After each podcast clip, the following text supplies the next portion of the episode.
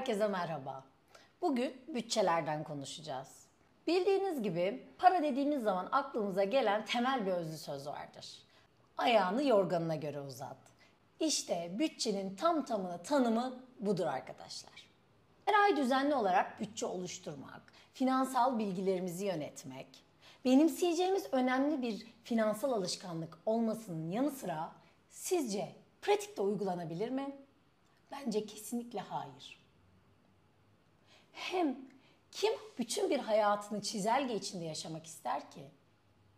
Arkadaşlar, zengin hayatımızın tasarımında böyle bir şey yok. Hiç korkmayın. Çünkü ben kişisel olarak bütçelerden nefret ediyorum. Hatta şöyle diyebilirim. Çoğu insanın kendi parasal işlerini bu kadar kötü yönetmesinin temelinde bütçeler olduğunu düşünüyorum. Hatta size şunu da söyleyebilirim. Bütçe yapanlar bile bütçelerden nefret ediyor. Bildiğiniz gibi kişisel finans kitaplarının çoğunda, finansal kursların çoğu tamamen bütçe üzerine odaklanır. Bu aslında bizlerin işine gelen olabildikçe pratik bir tavsiye yöntemidir. Ancak bildiğiniz gibi bütçeyi tutmak hem pratik açıdan hem de duygusal açıdan oldukça büyük bir yüktür.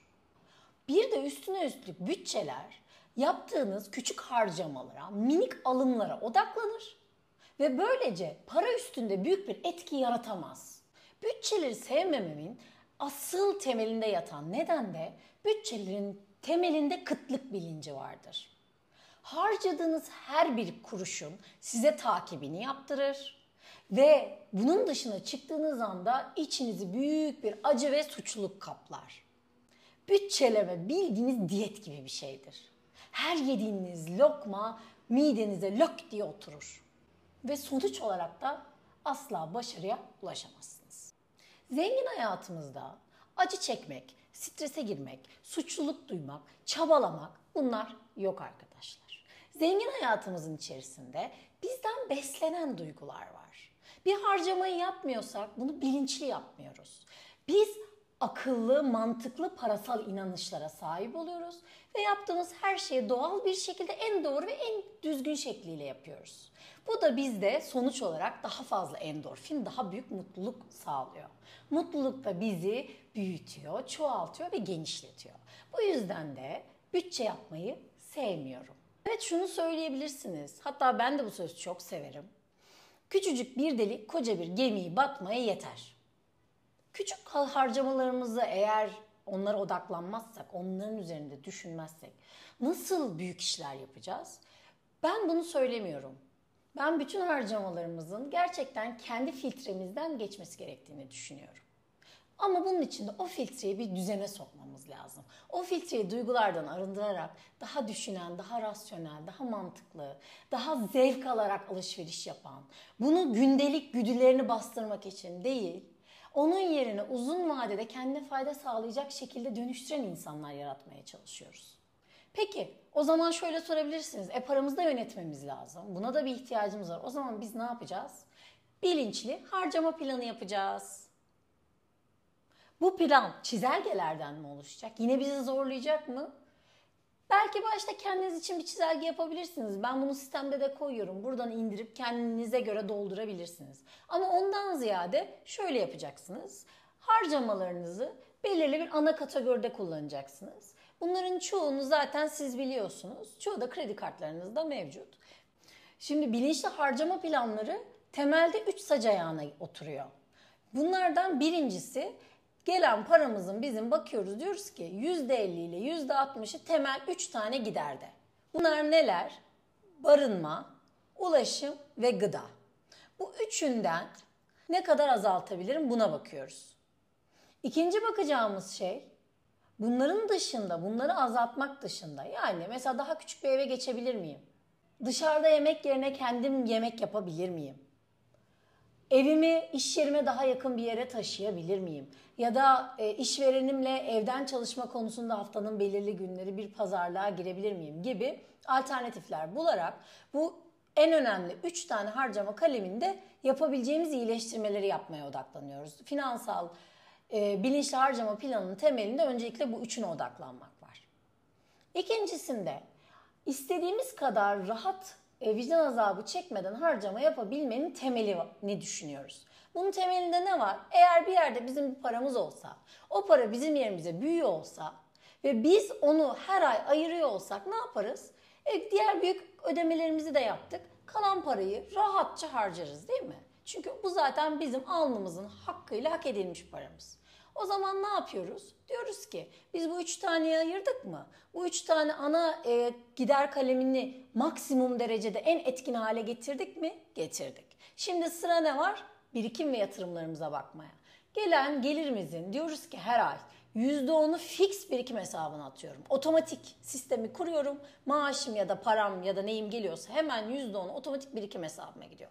Bu birikim hesabımda ne yapıyorum? Hayallerimi gerçekleştiriyorum ve acil durumlarımda kullanacak bir para olarak görüyorum. Hayallerimi gerçekleştirmek ne demek? Ben istiyorum ki e, her sene ailemle bir hafta tatile gidebilmek istiyorum. Bunun da belirli bir bütçesi var. Ama ben normalde ne yapıyorum? Bunu kredi kartından çektiriyorum. Her ay bunu ödemek için uğraşıyorum. O zaman ne oluyor benim? Aylık olarak belirli bir e, açığım oluyor bütçemde. Onun yerine ne yapıyorum? Diyorum ki benim böyle bir planım var. Ben şu tarihte ailemle tatile gideceğim. Bu tatilin bana maliyeti şu kadar. O zaman ben ne yapayım? Bunu birikim hesabında biriktireyim diyorum. Bunun için de diyorum ki her ay gelen maaşımın %10'unu ben buraya atayım. Bunun içerisinde o gün geldiğinde hem hayalim olan işi gerçekleştirebileyim. Hem de oldu bir hastalık oldu, bir kaza oldu, arabam bozuldu, evimde bir tamirat işi çıktı. Acil bir durum olduğunda kredi kartlarına sarılmak zorunda kalmayayım. Orada bir param olsun diye düşünüyoruz. Aynı zamanda da %10 birikim hesabına atarken otomatik olarak %10 da yatırım hesabımıza atıyoruz. Bu bizim asla dokunmayacağımız bir para.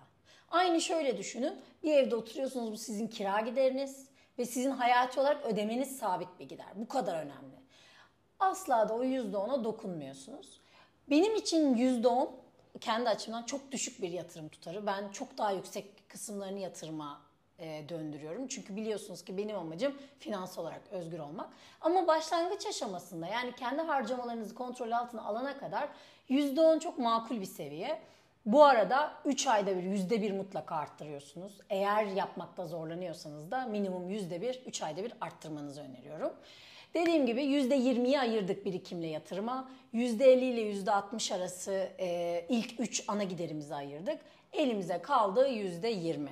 Burada %20, %30 bu baremi tamamen siz ayarlayabilirsiniz. Bunların içerisindeki giderlerimiz, ihtiyaca göre giderlerimiz hepsi bunların içinde. Buradan istediğiniz gibi giderlerinizi kullanabilirsiniz. Eğer elinize kalırsa onları sonra yatırımınıza atabilirsiniz ya da birikiminize atabilirsiniz. Ya da çatır çatır çatır rahatlıkla, gönül rahatlığıyla harcayabilirsiniz. Bu plan tamamen size bağlı, size göre bir plan ve zaman içerisinde sizde şöyle bir psikolojik e, birikim oluşturacak. Bir şeyi satın almadan önce onun var olacak, ileride size gelecek getiri değerini göreceksiniz. Diyorum bir kıyafet aldınız şunu diyeceksiniz ya ben bu kıyafeti alıyorum ama buna bir benzeri benim dolabımda var. Ben bu kıyafeti almak yerine bu parayı alayım hemen yatırım hesabıma atayım. Bu yatırım hesabı bana 6 ay sonra bu kıyafeti zaten bedavaya aldıracak. Bu direkt olarak sizin düşünme tarzınız haline gelecek. Düşünme tarzınız haline geldiğinde de işte orada zengin hayatınızı yaşıyor olacaksınız. Bu duygu zaten içsel olarak sizi ciddi anlamda köpürtecek. Diyeceksiniz ki gerçekten ya ne kadar güzel bir şeymiş insanın kendi bilinçli harcama planı olması diye düşüneceksiniz. Bilinçli harcama planlarının son aşaması da dediğim gibi geçmişe dönmez kıtlık bilinci yoktur. Esnektir, size uyar ve en önemlisi gelirinizi sabit görmez arkadaşlar. Çünkü bu işlemi yaptığınız zaman bir zaman sonra para otomatik olarak artmaya, alım gücünüz yükselmeye, yaptığınız harcamalarda acı çekmemeye başladıkça yaratıcılığınız ortaya çıkacak. Ve bu sefer diyeceksiniz ki ya ben gelirimi neden arttırmıyorum? Ben ne güzel olan paramı ne güzel değerlendiriyorum. E ben bunu bu kadar arttırırsam bu sefer bu bu istediklerimi daha hızlı yapabileceğim ve otomatik olarak gelir arttırma fikirleriyle bu iş size dönecek. Bakın dikkat edin doğru düşünme sizi nasıl genişletiyor, nasıl büyütüyor. Bunun için de şunları düşünebilirsiniz. Bir yerde çalışıyorsanız e, ben şu şu şu özelliklere sahibim.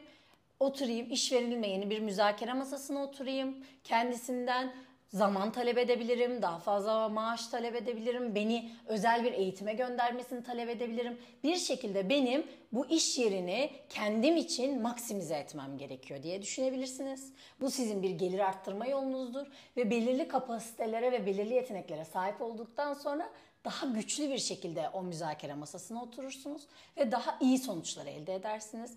Ya da şöyle düşünebilirsiniz. Ben işimi alternatif bir işle besleyeyim. Evet bir süre belki daha fazla çalışmak zorunda kalabilirim ama uzun vadede kendi işimi kurmuş olabilirim. Böylece iş yerine olan bağımlılığım düşer. Bağımlılığım düştüğü zaman hem orada yaratıcı olurum hem kendi iş yerimde yaratıcı olurum. Sonuç olarak aslında ortaya daha güzel bir şey çıkarır. Bu da maddi olarak da benim harcama planımda daha genişlememe neden olur. Daha büyük bir rahatlık yaşamama neden olur. Planlarımı, zengin hayatımı ve hedeflerimi daha hızlı, daha kolay yoldan gerçekleştirebilirim. Dediğim gibi bütçe yapmaktan kaçın. Kendinize ait mantıklı, uygulanabilir, güvenilir bir finansal planlama sistemi kurun ve bu sisteme uyabilmek için kendi geçişlerinizi doğru yapın. Benim bugünlük söyleyeceğim bu kadar. Herkese güzel planlamalar diliyorum.